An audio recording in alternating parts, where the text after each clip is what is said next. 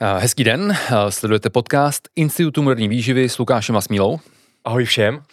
A v dnešním díle podcastu si rozebereme velmi aktuální téma energetických nápojů, zejména u dětí, ale i u dospělých a samozřejmě nápoj Prime, protože jste si asi v uplynulých eh, dvou týdnech všimli, že se z články na téma energetického nápoje a toho hydratačního nápoje Prime roztrhl, roztrhl v českých médiích eh, pytel. Za poslední dva týdny to bylo několik desítek článků eh, v mainstreamových médiích. My sami jsme jenom za poslední týden třikrát přispěli do médií, kdy Míla seděl v čekárně u doktora, volili ti uh, hospodářky, jo, jo. pak Český rozhlas, byli jsme na seznamu v tom článku, takže opravdu jako velká spousta uh, článků. Český rozhlas byl ten rozhovor, když jsme fotili uh, obálku naší knihy. Obálku naší knihy, takže... takže bylo... vtipný, no. A každý to musel vydat co nejrychleji, aby, aby to pokryl tohle téma. Přesně tak. A, po, takže pojďme si v dnešním díle podcastu tohoto téma podrobně rozebrat, protože ona tahle ta mediální hysterie je, bych řekl, jako dost zasloužená. A my teďka shodou okolností akorát ve středu máme přednášku na střední škole a shodou okolností akorát dneska nám psala ta jedna pedagožka, která nás tam pozvala, že vlastně by chtěla, aby jsme zmínili téma energiťáků do té přednášky, protože ona řekla, že když ráno přijde do učebny, tak z těch 15 žáků na té střední průmyslové škole, tak pět z nich má na lavici obvykle prostě nějaký energiťák a že řada těch žáků to prostě má úplně pravidelně místo snídaně, místo svačiny, takže je to prostě velký, uh, velký problém a uh, my jsme vlastně uh, si tohle jako uvědomovali už dřív, že my jsme vlastně na to už 1. srpna jsme publikovali článek na našem blogu, kde jsme před tím nápojem Prime a na tou rostoucí oblibou, zejména právě u mládeže, reagovali. Takže pojďme dneska si to postupně projít, pojďme se nejprve na úvod podívat na nějaká čísla obecně o konzumaci energetických nápojů nápojů, co to energetické nápoje jsou.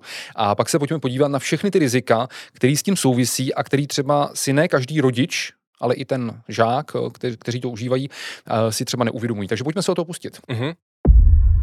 Vítejte u podcastu Institutu moderní výživy. Vědecky položené informace moderní a srozumitelnou formou. OK, a tak jdeme na to. V úvodu tady řekneme ještě něco o nějakých statistikách a řekneme si to, proč jsou vlastně ty energetické nápoje hlavně u dětí takovým problémem. Mm-hmm.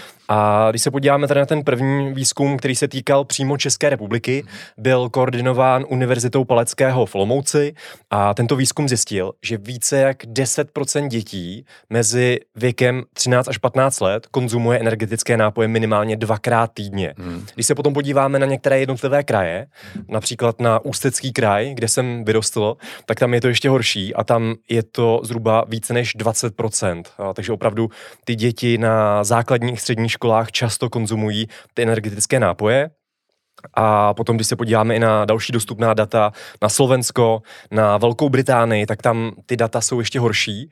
To znamená, na tom Slovensku konzumuje energetické nápoje alespoň jednou týdně přibližně každé páté dítě a ve Velké Británii je to dokonce až každé třetí dítě. Hmm. A problém tady v tom smyslu je samozřejmě i ten marketing, který je často zaměřen a cílen na tu dětskou populaci a na ty adolescenty. Ukaz, ukazuje se zde vlastně obrovská síla influencerů, jak si potom později ukážeme i na příkladu eh, velmi populárního drinku Prime. A problém je samozřejmě ten, ten marketing zaměřen na děti. A také my, když si na když si to uvědomíme, tak eh, ten marketing necílí tolik na ty dospělé v nějakých případech a to je problém, protože často ti rodiče dětí se ani o těch rizicích, ani o tom, že nic takového jako nápoj Prime v té energy variantě existuje, nedozví.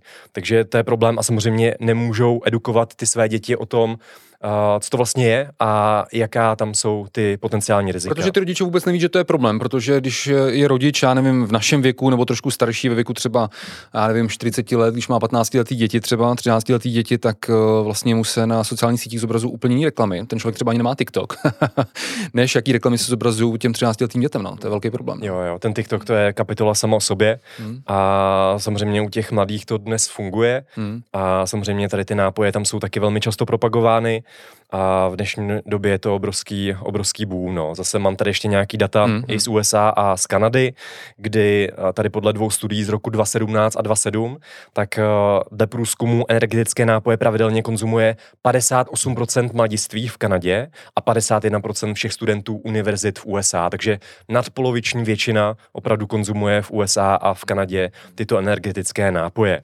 A samozřejmě tam jsou i nějaká rizika.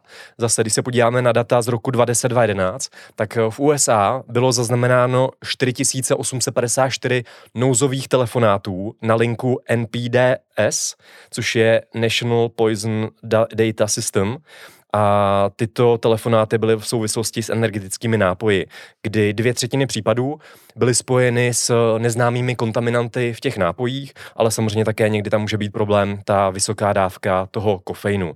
A mezi nejčastější vedlejší účinky zde byly popisovány hlavně záchvaty, kardiovaskulární problémy, jako je třeba arytmie, dysrytmie, tachypnoe, což je snížený uh, tep srdce, zpomalený tep srdce a tyto vedlejší účinky byly nejčastěji zaznamenávány při kombinaci energetických nápojů s alkoholem, což je zase ještě ten větší problém.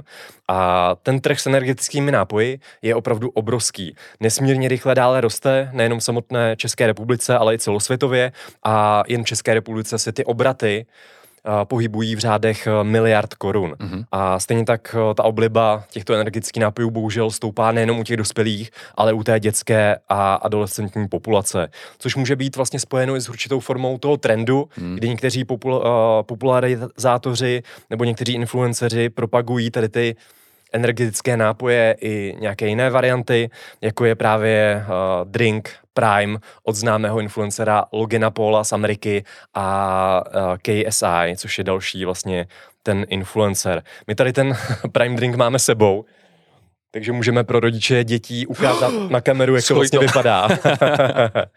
tady to je teda ta hydratační verze, o které se tady také dnes budeme bavit a jsou obecně dvě ty verze tady toho Prime Drinku. Tady ta, ta hydratační hydration a pak je ještě ta energetická verze Energy. A ještě bych tady chtěl zmínit, že ten Prime Drink je dokonce v současnosti hlavním nápojem organizace UFC.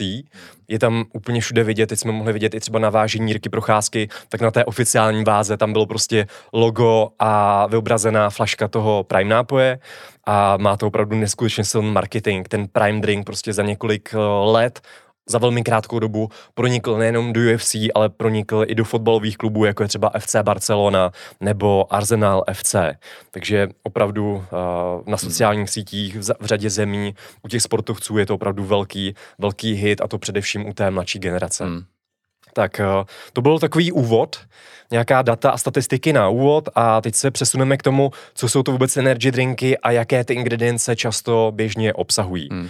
Jsou to tedy nealkoholické nápoje a obvykle obsahují kombinaci některých látek. Samozřejmě nějaké stimulační látky, zejména právě kofein, nebo třeba guarána, bylinné extrakty, aminokyseliny, vitamíny a také cukry anebo umělá sladidla. Zase podle toho, jestli si koupíme tu sugar-free variantu bez cukru, ale s umělými sladidly, anebo jestli si koupíme právě tu variantu s cukrem, kde zase může být problém ta obrovská nálož toho cukru.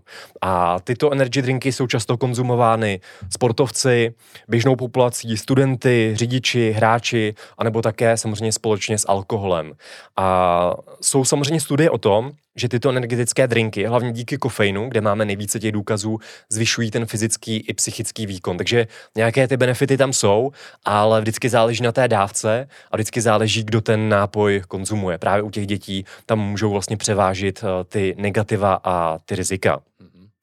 Tady, když se podíváme, já tady mám ještě tabulku eh, všech těch různých eh, možných ingrediencí, které jsou velmi časté v těchto nápojích. Samozřejmě eh, je to cukr, často jedna ta plechovka obsahuje více jak 50 gramů jednoduchých sacharidů, což má samozřejmě nějaký smysl z hlediska hlavně vytrvalostního výkonu, kdy opravdu ten drink může působit jako ergogenní suplement, ale zase většina lidí nedává tady ty energy drinky při sportu, ale dává je prostě doma třeba u počítače nebo ve školní lavici, kdy ten nadměrný přísun toho cukru může být spojen s obezitou, jak se také o tom budeme ještě v průběhu dnešního podcastu bavit.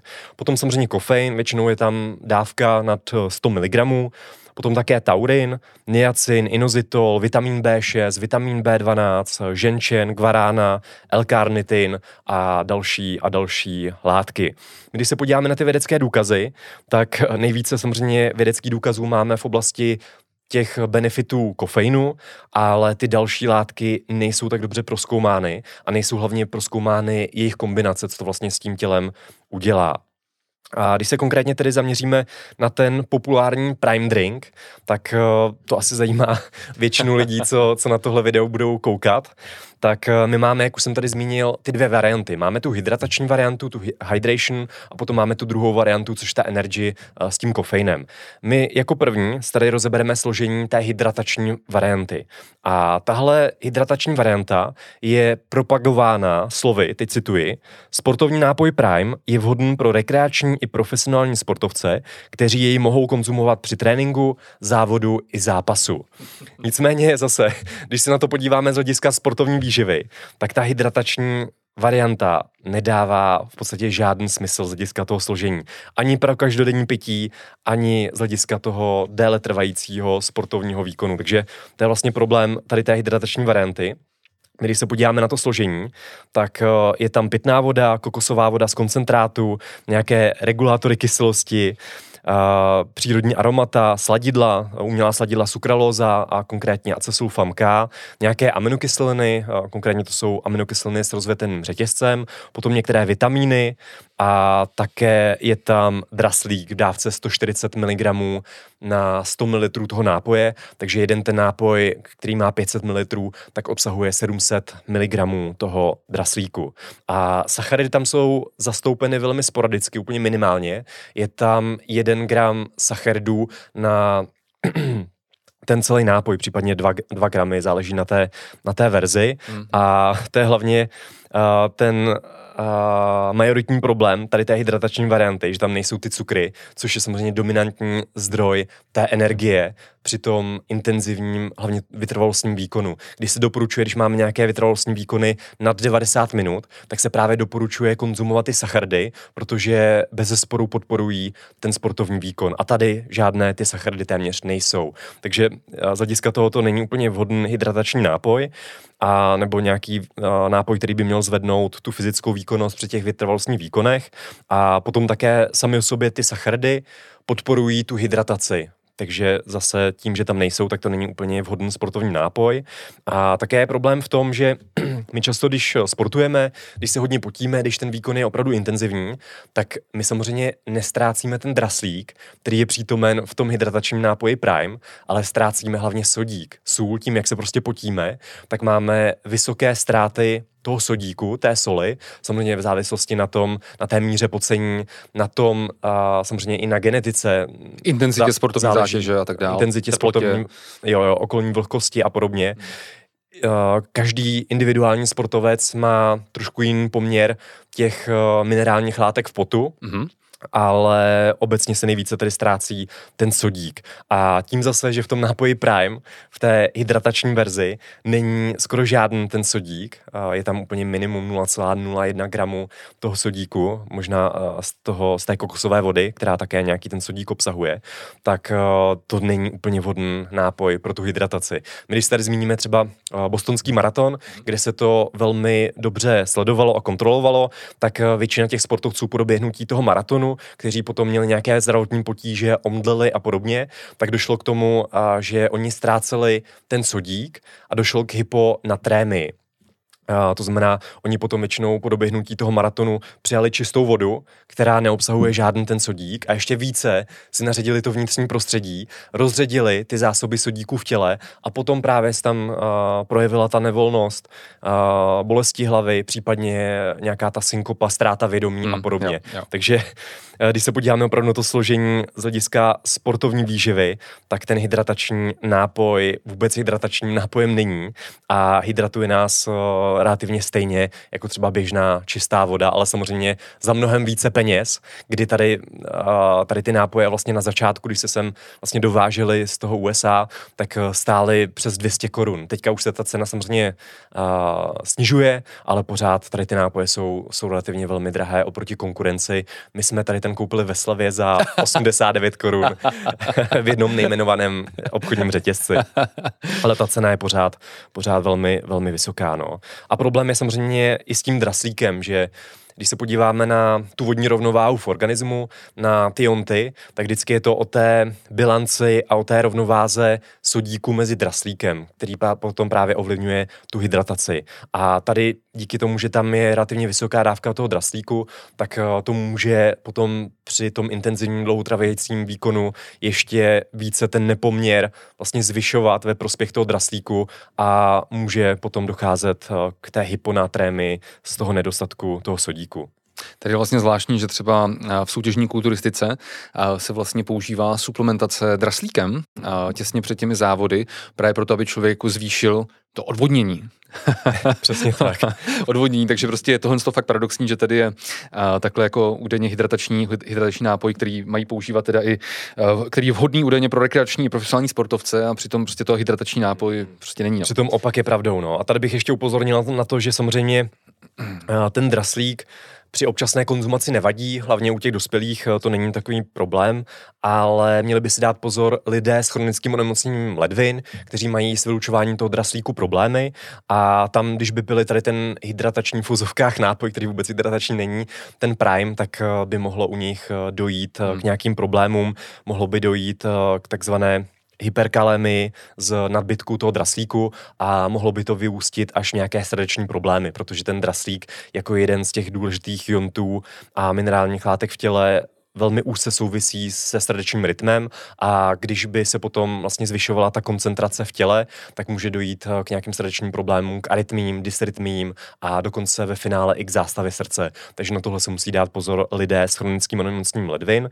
A také samozřejmě děti, kdy, jak už jsem říkal, dospělý organismus se s tím vyšším množstvím draslíku dokáže nějak poprat, eh, zvýší se potom jeho vylučování těmi ledvinami ta doporučená denní dávka draslíku nebo ta dostačující dávka draslíku je pro ty dospělé lidi 3,5 gramu denně, 3500 mg. A v té jedné láhvi toho hydratačního drinku Prime je 700 mg, takže u těch dospělých to není, není takový problém. Ale u těch dětí, když tam samozřejmě nižší hmotnost, když by několik těch nápojů za den vypili, samozřejmě ten draslík nepřijímají jenom z těch nápojů, ale i z běžné stravy. Například banán obsahuje draslík, obsahují ho brambory a podobně, takže samozřejmě potom také může docházet k tomu vysokému hmm, příjmu jasný. a mohly by se vyskytnout nějaké ty problémy. Jasně, no. Tady je, tady prostě je to fakt jako vtipný, když se takhle podíváme, kolik to stojí a co to vlastně jako obsahuje, jak vlastně ten marketing e, je prostě jako neskutečně silný, že vlastně oni vzali něco, co prostě má to teda složení, jaký to má, ještě se můžeme bavit o tom, že to je uh, třeba i z toho koncentrátu a takhle. Jo, jo.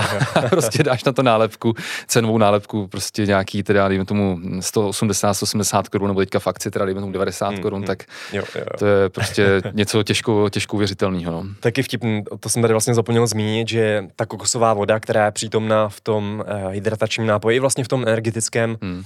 nápoji Prime, tak je to kokosová voda z koncentrátu a samozřejmě někdo si může říct, jo, kokosová voda, to je prostě drahá, má spoustu minerálních látek, ale tím, že je z koncentrátu, tak ten koncentrát se vyrábí tím, že tu kokosovou vodu vezmeme, nějaký filtrujeme, zahřejeme ji, kondenzujeme ji, takže ta nadbytečná voda se vypaří, zbavíme ji v podstatě většiny těch minerálních látek a jontů, které by mohly mít nějaké benefity z hlediska rehydratace a potom tady ten koncentrát vezmeme, převezeme ho a nalejeme tam do něj čistou vodu a v podstatě potom ho dáváme do toho, do toho nápoje. Takže zbavíme tu vodu všech těch eh, možných benefitů, které by jinak jako mohla mít z hlediska těch eh, jontů a dalších látek, takže No. To je taky celkem uh, něco k zamyšlení. doufám, že jsme to řekli dostatečně kor- korektně na to, aby nepřišla další předžilotní ne, je to, je to skvělý.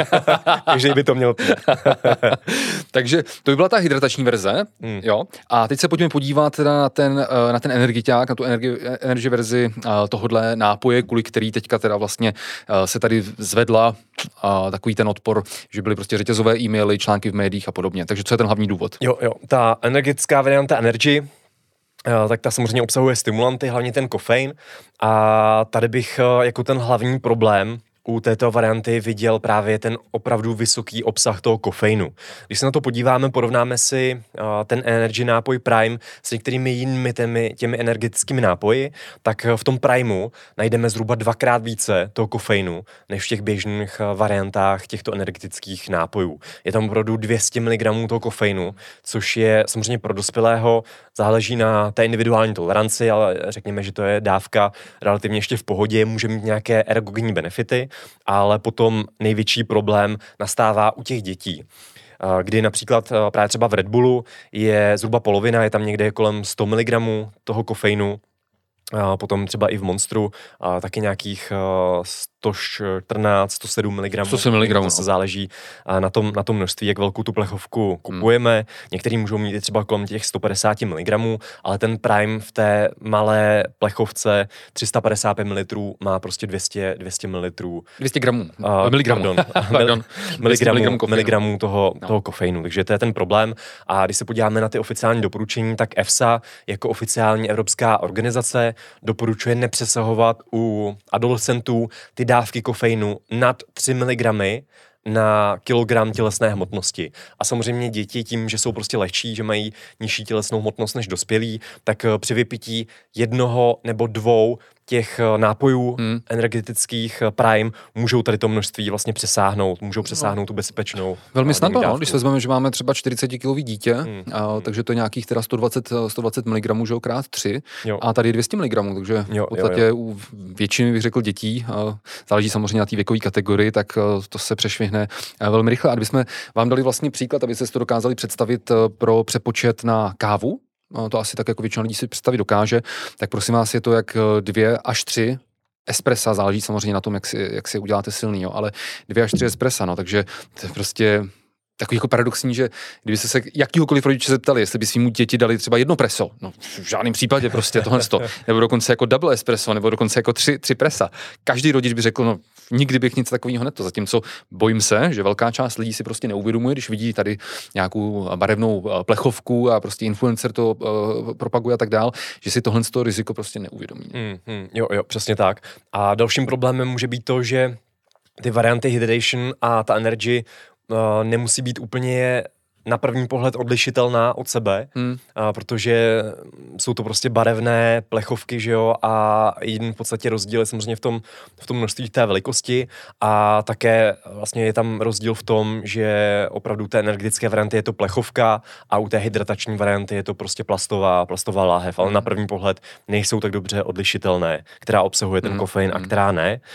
A zase, abychom byli úplně korektní, ano. tak na obranu těch distributorů Drinku Prime tady musíme zmínit to, že v těch velkých obchodních řetězcích i třeba Alza a tady ty velké e-shopy prodávají pouze tu hydratační variantu. Takže oni neprodávají tu energy, energetickou variantu s tím kofeinem, takže a tady to bych chtěl tady zmínit vlastně hnedka na úvod, a že to je samozřejmě dobře, to je samozřejmě správně, že se neprodává v těch eh, velkých obchodních řetězcích, ale tu energetickou variantu ty děti mohou sehnat v nějakých eh, malých obchodech, večerkách, případně si ji prostě objednávají z internetu, z několika prostě e-shopů, kde tady tu energetickou verzi můžeme jako dovoz právě z USA vlastně najít.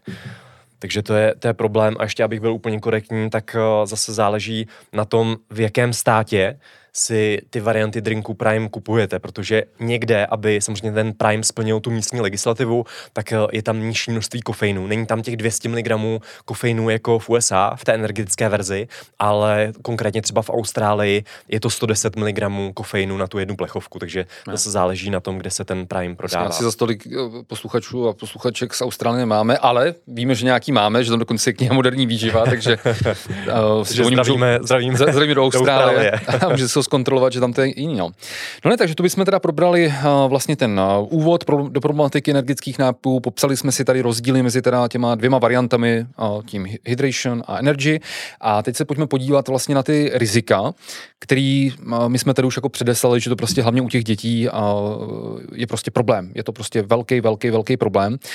A v podstatě největší ten problém u té energy varianty je prostě ta megadávka kofeinu jak jsem tady dával příklad s těmi espresy, jako každý like, tak jako tuší, co ty espressa, když by si dvě espressa, tři espressa, co to prostě udělá dospělým člověkem, na to, co to udělá eh, s dítětem. Takže když bych šel nějak postupně, co to všechno může ovlivnit, tak první, co je velký problém, že to může vlastně způsobit jako výrazný poruchy spánku. Jo? Problém je ten, že vlastně v dnešní době, a to neplatí jenom třeba pro děti, pro žáky základních středních škol, ale i pro dospělí, dokonce i pro mnoho lidí v oblasti fitness, že v podstatě spoustu lidí přijímá v průběhu dne kofein, ať už to jsou energetické nápoje, ať už to je káva, nebo ať už to jsou nějaký předtréninkový nakopávače ve fitness, nebo i v jiných sportech samozřejmě, třeba fotbalisti, hokejisti, kdokoliv, jo, před tím tréninkem, před tím zápasem a tak dál. A, a naruší to ten spánek, to znamená, že ten spánek není tak dlouhý, není tak kvalitní, k tomu se ještě k tématu spánku se dneska dostaneme. A druhý den jsou tito lidé, tito sportovci, žáci a tak dále unavení. Takže sedí prostě ve školní lavici, chce se jim spát, jsou prostě rozbití unavení. Co udělají? Dají si další energiťák. Jo? Dají si další nakopávač před tréninkem, další kávičku a tak dále. Takže spoustu lidí je skutečně prostě uh, v začarovaném kruhu, prostě, že jsou nevyspalí, pak si dají energiťák a samozřejmě u těch dětí ta dostatečná doba a kvalita spánku je samozřejmě úzce spojená s optimálním fyzickým i mentálním vývojem těch dětí.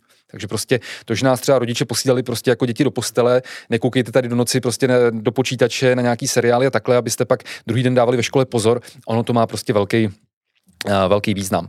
Co se pak týká eh, dalších eh, vedlejších účinků nadměrné dávky kofeinu, zejména u těch dětí, tak samozřejmě to může způsobovat prostě častější bolesti břicha, častější bolesti hlavy, sníženou chuť k jídlu a samozřejmě to může mít velmi výrazný negativní vliv na kardiovaskulární systém. To znamená, ta vysoká dávka kofeinu akutně eh, zvyšuje krevní tlak, může způsobovat tachykardie, což je eh, zrychlení srdečního tepu, nebo dokonce právě srdeční arytmie. A to zejména u těch predisponovaných lidí, kteří třeba mají pozitivní rodinnou anamnézu, mají k tomu prostě sklony a podobně.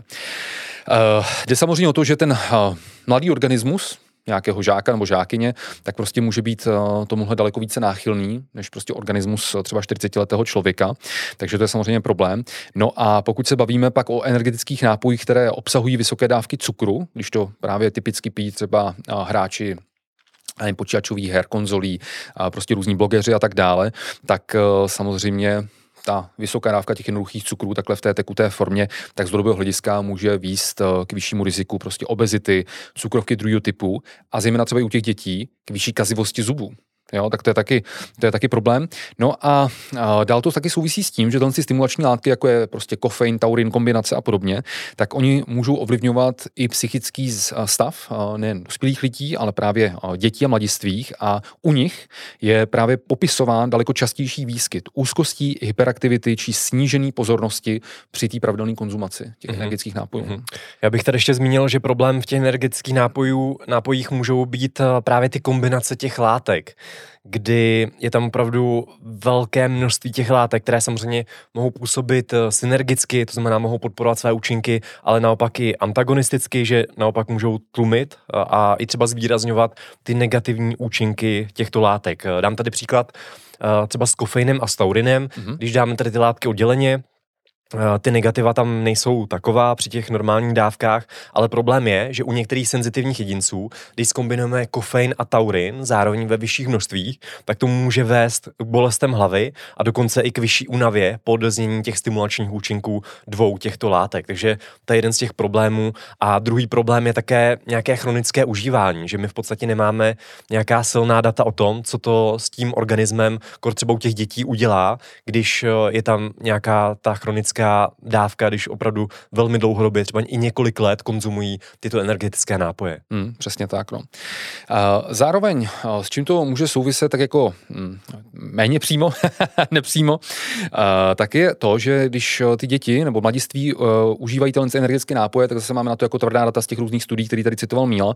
Takže vlastně ta konzumace energetických nápojů je spojená uh, s vyšším užíváním alkoholu, s vyšším výskytem kouření a užíváním i dalších návykových látek a dokonce je tam i vyšší tendence pro sebepoškozování. Takže uh, všechny ty uh, věci samozřejmě můžou mít ještě pak horší vliv u lidí, kteří mají uh, genetickou predispozici pro tyhle ty konkrétní onemocnění, ať to jsou kardiovaskulární onemocnění, dušev, duševní onemocnění a podobně. A dál pak u těch dětí je samozřejmě problém i v tom, že vlastně konzumace třeba toho nápoje Prime je v současné době taková, řekněme, jako statusová záležitost. Že? Prostě mají to ostatní vrstevníci, já to chci mít taky. Je to, je to, je to v podstatě i eh, ten jako socializační prvek, eh, že prostě nechci být vyřazen z toho kolektivu, oni to mají, tak já to chci taky. Zároveň je to relativně, relativně dost drahý, že když to stojí v, při té plínce nějakých 170-180 korun, jeden nápoj, tak zase, který dítě na to má, takže zase asi jde očekávat, že někteří děti, kteří to mají, tak v očích ostatních jsou třeba za hvězdy, že, jo, že to Logan Paul doporučuje, oni to mají a takhle. My jsme Takže... sbírali kartičky hokejistů a Pokémonů a, a teď se sbírají, děti teď se sbírají Prime, prázdný, prázdný, prázdný obaly od nápoje Prime. Jo, no. jo. Dokonce, dokonce jsem právě slyšel, že doma tu evropskou verzi, tak uh, to ještě není takový, jako když má někdo právě tu americkou, no, že jo. Takže to je prostě, je to, je to, je to fakt jako velký riziko a tady bychom jich i vlastně měli ještě jakoby znova zdůraznit, že a ty energetické nápoje bychom v žádném případě neměli zaměňovat za prostě sportovní nápoje, který třeba užívají hokejisti, fotbalisti, vytrvalostní sportovci a tak dále, nebo nějaký jontový nápoje, který naleznete ve fitness centru a tak dále. Prostě tyhle ty energiťáky tímhle tím specifickým složením, že prostě vysoká dávka kofeinu, kombinace s taurinem, s dalšími látkami, použití buď umělých sladidel a tím pádem tam není přidaná energie, nebo naopak vysoké dávky cukru, tak eh, prostě to není to stejný jako sportovní nápoje. Na závěr těchto těch, těch eh, rizik, eh, tyhle podkapitoly o rizicích, bychom vlastně měli říct to, že u obecně, až už se budeme bavit o jakýmkoliv tématu ve výživě dětí, mládeže, tak je samozřejmě nejdůležitější přístup těch rodičů, že ty rodiče musí jít prostě příkladem a že ty rodiče by měli být schopní těm dětem to prostě vysvětlit co to může způsobit, proč to není tak cool, jak to třeba prezentují ti influenceři a podobně. A pokud eh, ti rodiče jsou k tomu prostě benevolentní, nechápou ta rizika a tak dál, tak právě je s otázkou, jestli v téhle specifické situaci, kdy se bavíme o pitném režimu prostě dětí, eh, by nebyla rozumná nějaká prostě věková hranice jako prodeje. Já chápu, že asi řada lidí si řekne, ne, tady nějaký zákazy, když to je přece o té informovanosti. Ano, primárně by to vždycky mělo být o informovanosti, ale co pak eh, u těch rodičů a u těch rodin, kdy jim to je prostě jako jedno a vůbec jako nechápou, eh, jaký problémy to může eh, způsobit. Podívejme se eh, na data z ostatních zemí, že momentálně je prodej energetických nápojů osobám mladším 18 let zakázán v Litvě a v Lotyšsku a zajímavá je situace i z Velké Británie, kde se tohle z toho hodně dlouho diskutovalo. A chvíli už to vypadalo, že skutečně se to zakáže ten prodej pro lidi mladší 16 let. To bylo v roce 2018, ale jak pak nastoupila covidová pandemie a všechny možné lockdowny a zkrátka dobře regulátoři měli trošku jiné problémy, než řešit tady energiťáky, tak to nebylo legislativně úplně dotaženo. Nicméně je zajímavý, že na základě doporučení odborné veřejnosti, takže to, co teďka vidíte v médiích, co se tady teďka snažíme vlastně říci eh, my vám, tak eh, se ty největší obchodní řetězce rozhodly dobrovolně ten uh, prodej uh, omezit ze své vlastní iniciativy. Takže v obchodních řetězcích, jako je Tesco, Lidl, Sainsbury, Aldi a v dalších to ty mladistvé osoby prostě uh, nekoupí. No ať už si myslíte o zákazech uh, prostě cokoliv, tak prostě tvrdá realita taková, že prostě energiťáky s takovou megadávkou kofeinu prostě do jídelníčku, respektive pitného režimu dětí prostě nepatří, ať se na to díváte, jak chcete. Jo? Takže to je prostě naše jednoznačné stanovisko.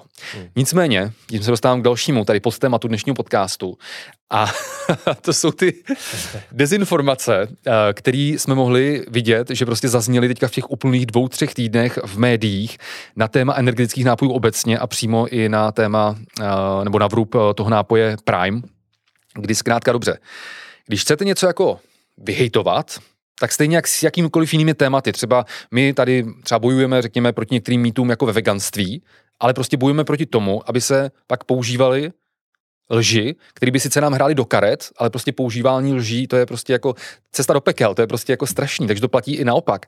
Ano, nadevší pochybnost, energiťáky nepatří do jako rukou dětem, ale mohli jsme v těch médiích vidět uh, prostě úplně ujetý informace, uh, kdy to bylo třeba i na seznamu a podobně, že uh, ten uh, hydratační nápoj Prime, že je vlastně škodlivý kvůli obsahu větvených aminokyselin, jako je valin, leucin, izoleucin. Bylo to i vlastně i v tom řetězovém e-mailu, co šel těm školám, že prostě tyhle ty tři látky tady uh, s těmihle názvy, který třeba ne každý zná, tak jsou prosím vás jako škodlivý a tak dál, což prostě jako můžeme se bavit o tom, že ano, dítě určitě jako nepotřebuje suplementovat uh, BCAčka, ale v podstatě každý dítě, úplně každý dítě, který prostě normálně se stravuje na smíšený stravě, tak každý den prostě přijímá signifikantní dávku BCAček, prostě výdelníčku, protože ty větvené aminokyseliny jsou pro boha esenciální. Hmm. My bychom z dlouhodobého hlediska bez nich by došlo prostě k podvýživě a následně ke smrti. Takže prostě pak, když na hlavní stránce seznamu si prostě přečtete, že tady nějaký odborník tvrdí, že uh, tyhle tři aminokyseliny jsou jako škodlivé v tom nápoji, tak to je prostě jako blbý.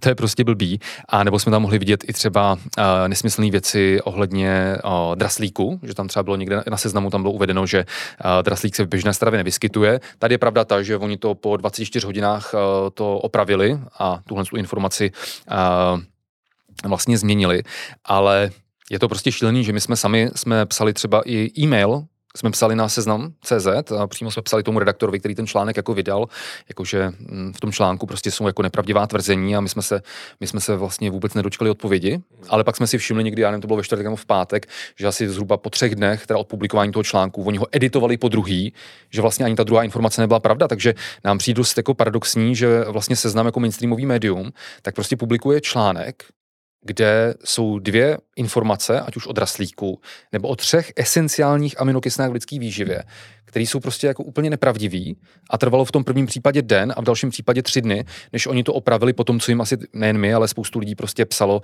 třeba e-maily, zprávy a tak dále. No, takže tady bych asi znovu apeloval na to, že když prostě vidíte jakýkoliv článek, o výživě, zdravým životním stylu, hubnutí prostě i v mainstreamovém médiu, vidíte tam třeba vyjádření odborníků, tak automaticky to prostě nemusí být pravda, protože třeba ten odborník mohl udělat chybu, ten redaktor mohl udělat chybu a problém je vždycky ten, že nějaká ta nepravdivá informace se strašně rychle rozšíří. Jo.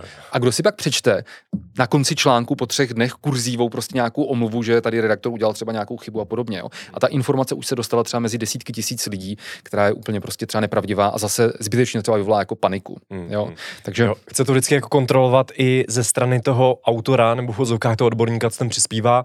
Já jsem teďka třeba, i když jsem dělal normálně jako v té čekárně u lékaře ten rozhovor, tak jsem od té redaktorky z hospodářských novin chtěl aspoň do SMSky poslat ty moje citace, které tam ona, ona potom v tom článku jako uvedla, takže je tam taková dvojitá kontrola ještě, aby opravdu ty informace, co se dostanou ven, aby byly opravdu jako ověřené. Hmm.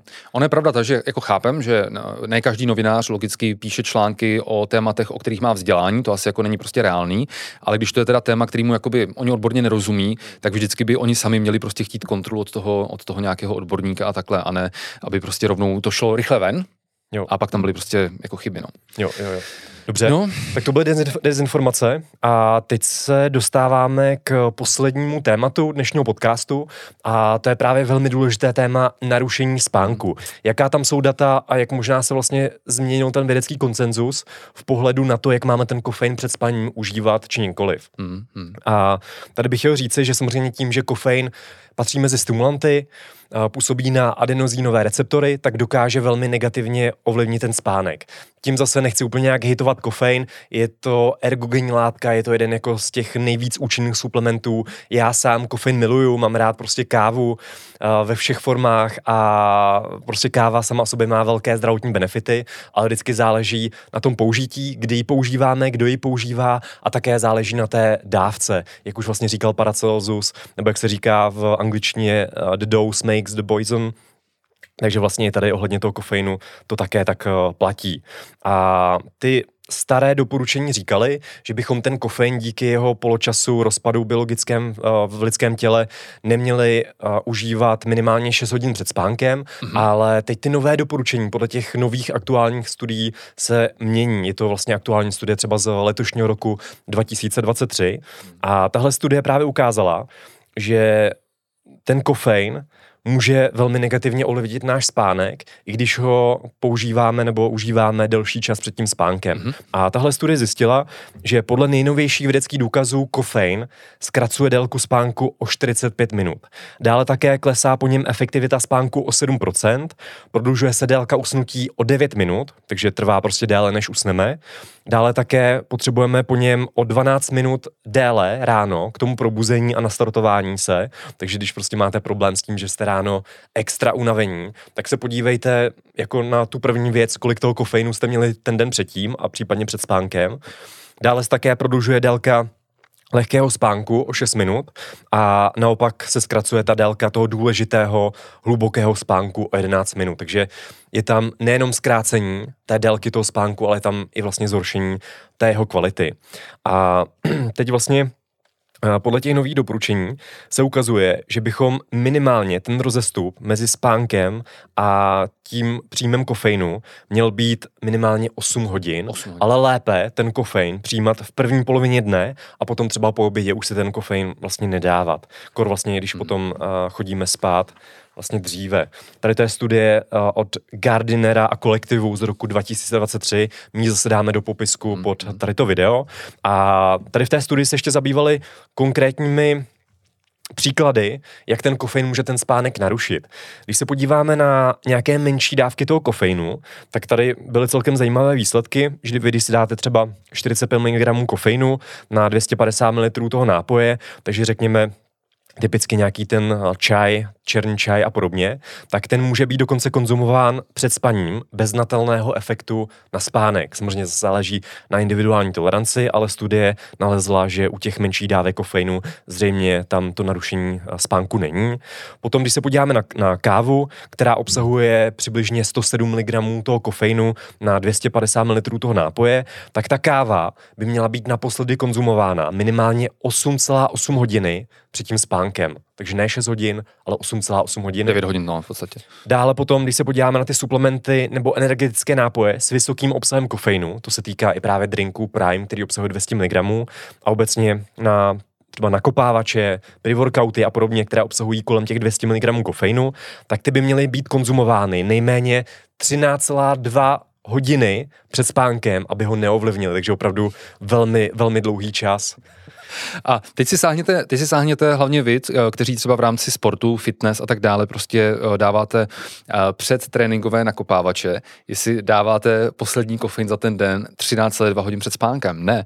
Řada lidí po dlouhém dni ve škole nebo v práci, kde prostě v 6 večer jde cvičit, jo, dá si předtím ten nakopávač, no a pak se diví, že prostě do dvou, do tří do rána třeba koukají do stropu a nemůžou prostě usnout a samozřejmě ten následující den je tím ovlivněný. A když takhle člověk to má, že čtyřikrát týdně třeba co chodí cvičit, no tak to je prostě cesta, cesta, cesta jako do pekel. Ale jsem na druhou stranu rád, že eh, v poslední době přijde, že ta osvěta v tomto tom směru, jak jsou ty různé knihy eh, o spánku, o důležitosti spánku, že to čím dál tím více lidí vlastně uvědomuje. Já jsem minulý týden měl eh, na osobním profilu status o, o spánku a právě psal spoustu lidí, tyhle přesně, že spoustu lidí to tak v minulosti dělalo. Konec konců i my, když jsme třeba psali naši novou knihu, tak prostě taky jsme si ještě během odpoledne dali prostě po obědě kávičku, v průběhu odpoledne pak ještě další kávičku a tak dále, protože prostě ano, bylo to spojený s nějakou jako etapou prostě, že hm, člověk prostě píše knihu, máme malé děti, nespíme tak dobře i tak a tak dále, potřebujeme se nastartovat, ale třeba teďka si na to taky už dáváme jako daleko větší pozor. A vy někteří z vás třeba můžete říct, že to, co říkáme teďka, je jako blbost, že vy si dáte třeba presíčko a za hodinu můžete jít spát, tak tady musíme pochopit to, že Tady velkou roli hrají genetické polymorfizmy, kdy každý z nás, jednoduše řečeno, jsme různě rychlí metabolizátoři toho kofeinu. Takže u někoho se to skutečně může projevovat víc, možná můžu říct i, že moje manželka třeba, tý fakt stačí relativně málo, že si dá prostě ve tři odpoledne si dá i třeba ten šálek černého čaje a pak fakt prostě nemůže do půlnoci třeba usnout. Hmm. A někdo jiný třeba si dá to preso před spaním a řekne, že vlastně usnout může, ale u těch lidí, kteří třeba potom usnou, tak pořád to negativně může ovlivnit tu kvalitu toho spánku. Jo, Takže to jo. ovlivní negativně tu regeneraci a tak dále, i když potom usnete. Takže opravdu dejte, dejte, dejte na hm, tohle prostě velký pozor. Jo, jo. Já bych tady k tomu měl ještě dvě věci. Uh, ty geny třeba, které jsou vlastně nejvíce prokázané, které souvisí s tím metabolismem kofeinu, tak se nazývají jako CYP1A2 mm-hmm. a nebo adoragen.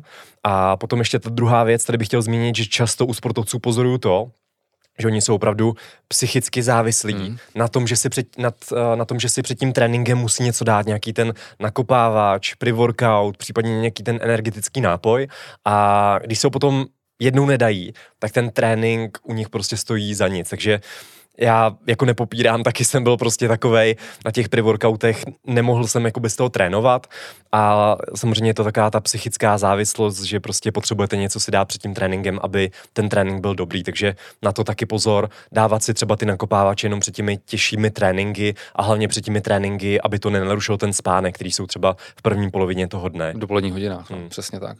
No tak jo, takže já myslím, že jsme to, že jsme to probrali eh, ze všech stran, takže pojďme říct nějaký slovo, slovo závěrem. A ještě možná obezitu bych tady zmínil.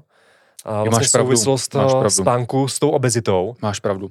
Ne, tohle, jo, tak ještě tohle co téma tady řekneme, a, protože a, v posledních letech se ukazuje to, že a, ten spánek v našem těle, nebo respektive nedostatek spánku v našem těle ovlivňuje daleko víc věcí, a, než si a, myslíme.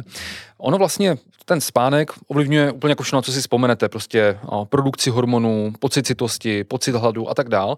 A je v posledních letech e, už řada zajímavých studií, kdy třeba vzali ve vědecké studii dvě skupiny účastníků, jednu skupinu vystavili spánkové deprivaci, druhá spala dostatečně, třeba 8-8,5 hodiny a nastavili jim třeba v jídelníčku stejný kalorický deficit.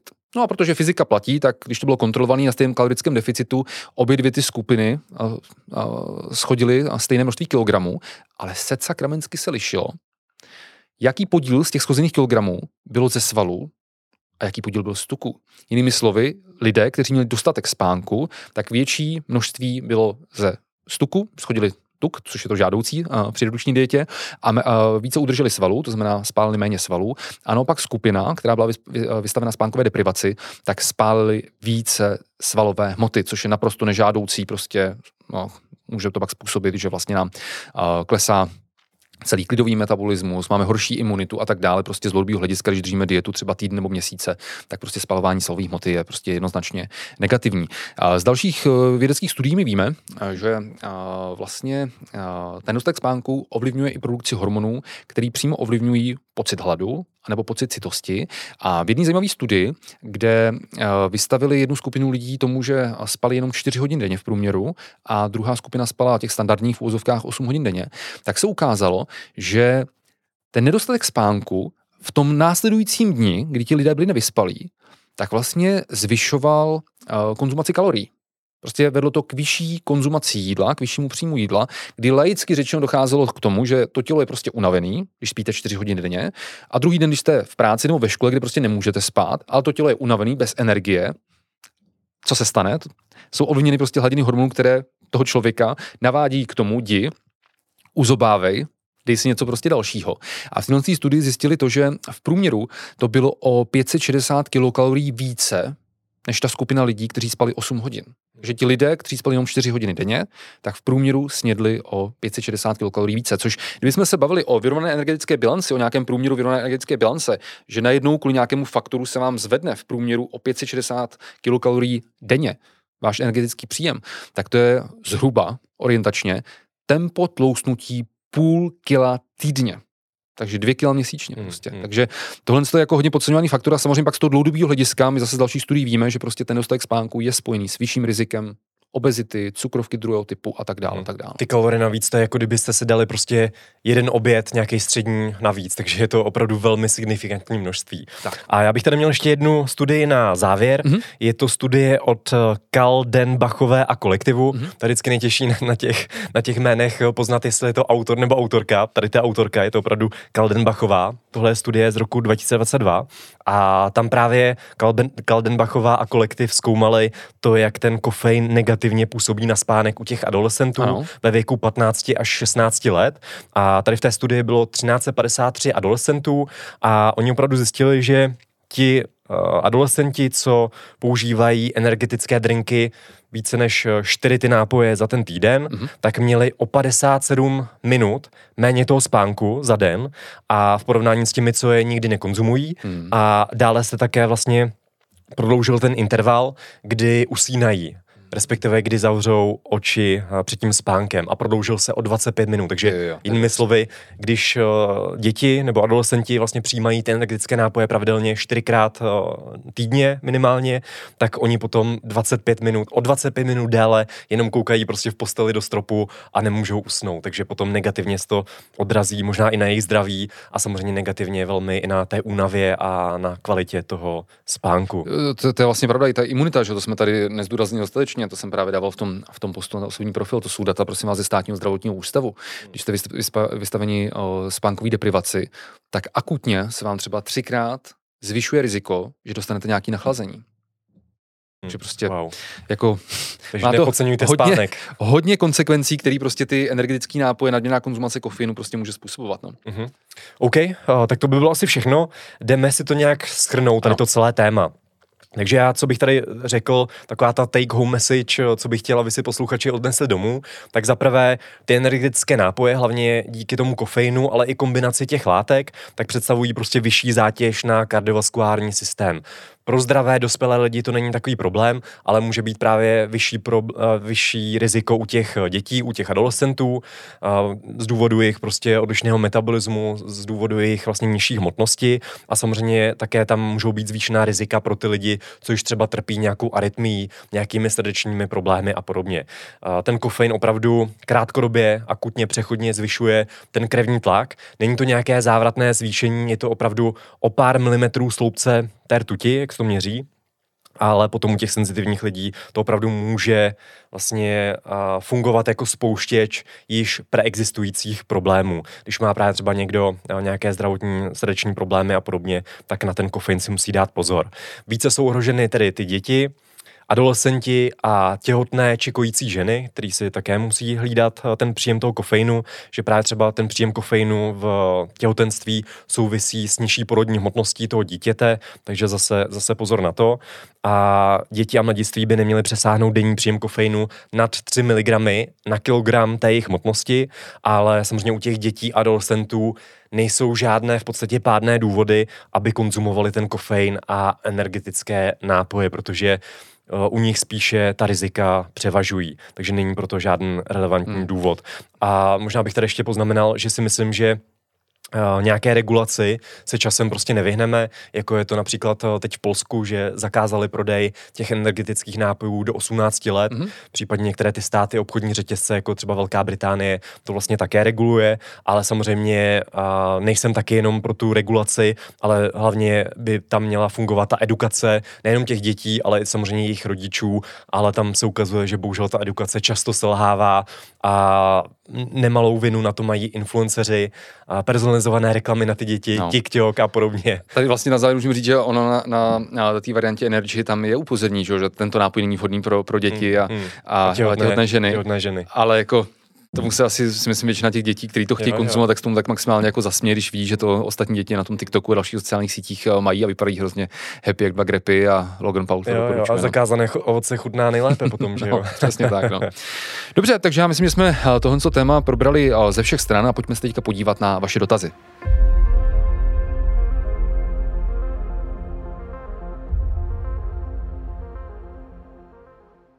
Tak, eh, jdeme na první otázku od Janika z Plzně.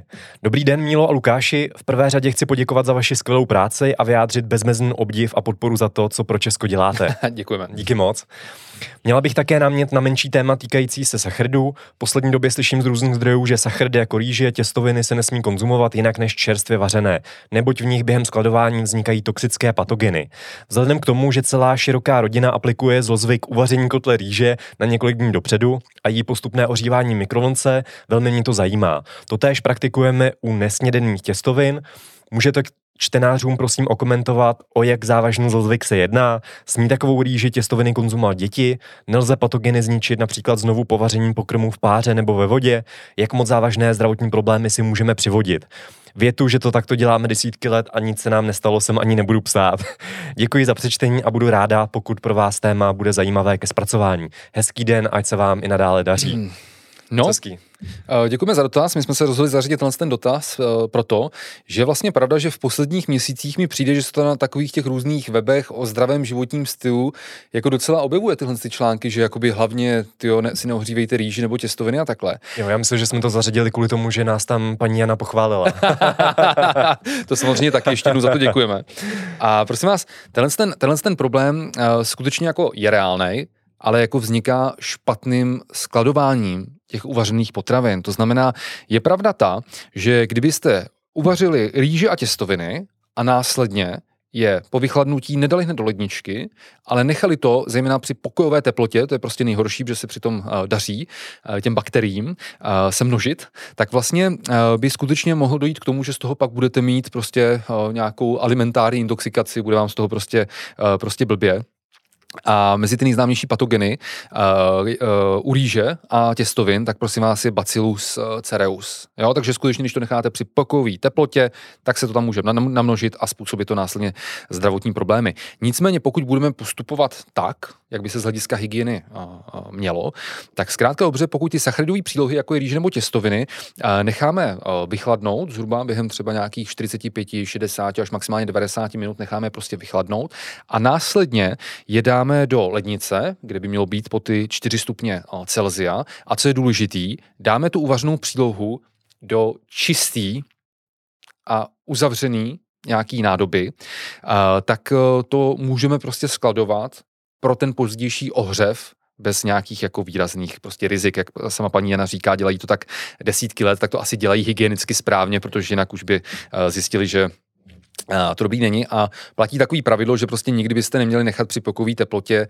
jakýkoliv uvařený jídlo déle než prostě dvě hodiny venku. Jo? Takže buď to teda nechat vychladnout a dát to po nějakých 60 až maximálně 90 minutách do ledničky, anebo hold prostě ano, nedá se nic dělat, prostě bych to pak už eh, nekonzumoval, kdyby to bylo při pokojové teplotě a, a delší dobu. Co je taky důležitý, když si takhle děláte, ono to nedělají jenom tady paní Jana a její rodina, ale dělají to jako pomalu všichni fitnessáci, co znám, že si udělají prostě kotel že na jednu a pak si to ohřívají prostě v mikrovlnce, že jo, v práci a tak dál, tak prosím vás, vždycky je potřeba tu porci například rýže, odebrat prostě vždycky nějakým jako čistým nádobím, aby se to nekontaminovalo, ten zbytek, a vždycky to ohřívat jenom jednou. Jo, ten opakovaný ohřev, to už by prostě problém mohl být, ale pokud to takhle budete mít v té ledničce, tak to problém není, pokud to tam nebudete skladovat příliš dlouho pořád platí, že eh, i když to uděláte všechno správně, necháte to vychladnout, dáte to do ledničky, do čistý uzavření nádoby, tak pořád by to tam nemělo být díl než 2 až 4 dny.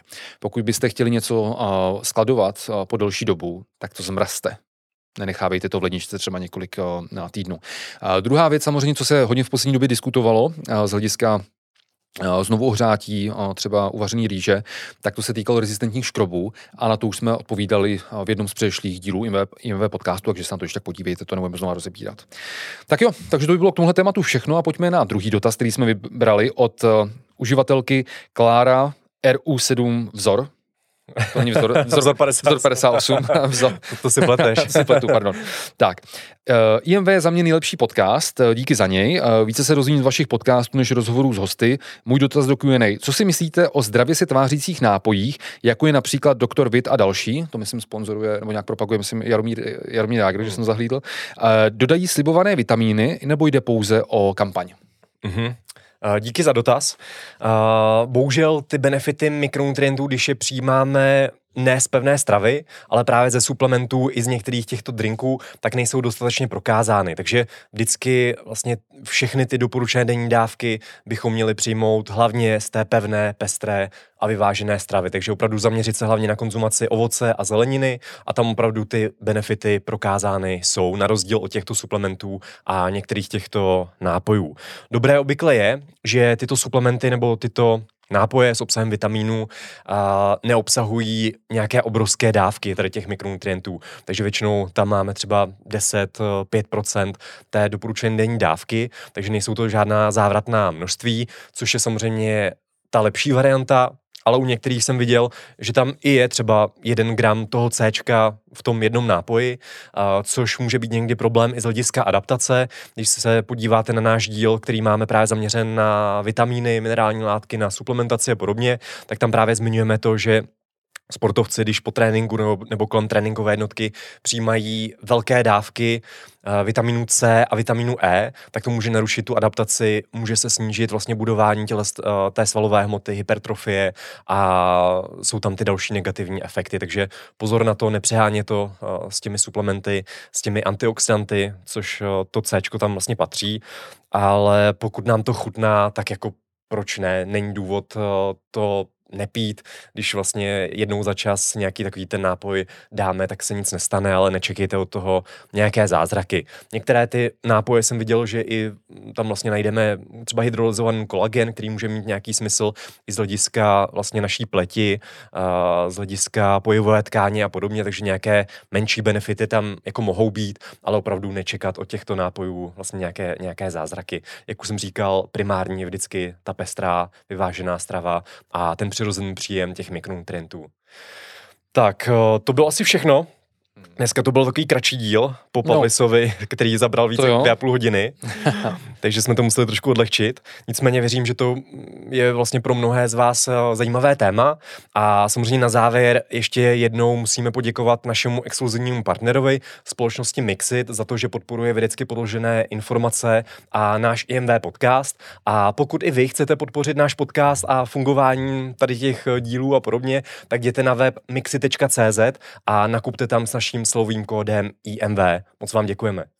A rádi bychom vás taky přivítali na některé z našich eh, nadcházejících eh, vzdělávacích eh, akcí o výživě a zdravém životním stylu, ať už to jsou naše online webináře, kde každý získává doživotní záznam a nemusíte být online přesně v čase konání, nebo to jsou naše fyzické kurzy, kde, když nás líbí fyzicky, tak tam musíte přijít, tak jejich seznam, jejich kalendář najdete na našem webu v sekci akce a stejně tak teďka aktualita. Hrozně moc bychom vás chtěli pozvat na pátý ročník naší mezinárodní konference moderní výživy, která se uskuteční 25. listopadu a tady v Praze ve Wellness hotelu Step fyzicky, a nebo je tady zase ta možnost eh, vidět celou konferenci prostě online živě z pohodlí domova, respektive se podívat při té online verzi až pak na uh, záznam. Eh, zase všechny informace o konferenci, registrace a tak dále najdete na našem webu v sekci konference. Co se týká poděkování, tak eh, děkujeme ještě eh, moc Pixbo Studiu tady za eh, nové krásné studio a za produkci tohoto podcastu. A pokud se vám dnešní díl líbil, tak samozřejmě budeme rádi, když půjdete pod eh, tady to video nebo pod podcast, dáte nám tam like, pošlete ho dál, ukážete to svým právě dětem a tě upozorníte na ty rizika energetických nápojů. Samozřejmě nezapomeňte dát zvoneček, ať vám už žádné další video eh, neuteče a mějte se hezky, budeme se těšit u dalšího dílu. Mějte se hezky a naschledanou, ahoj.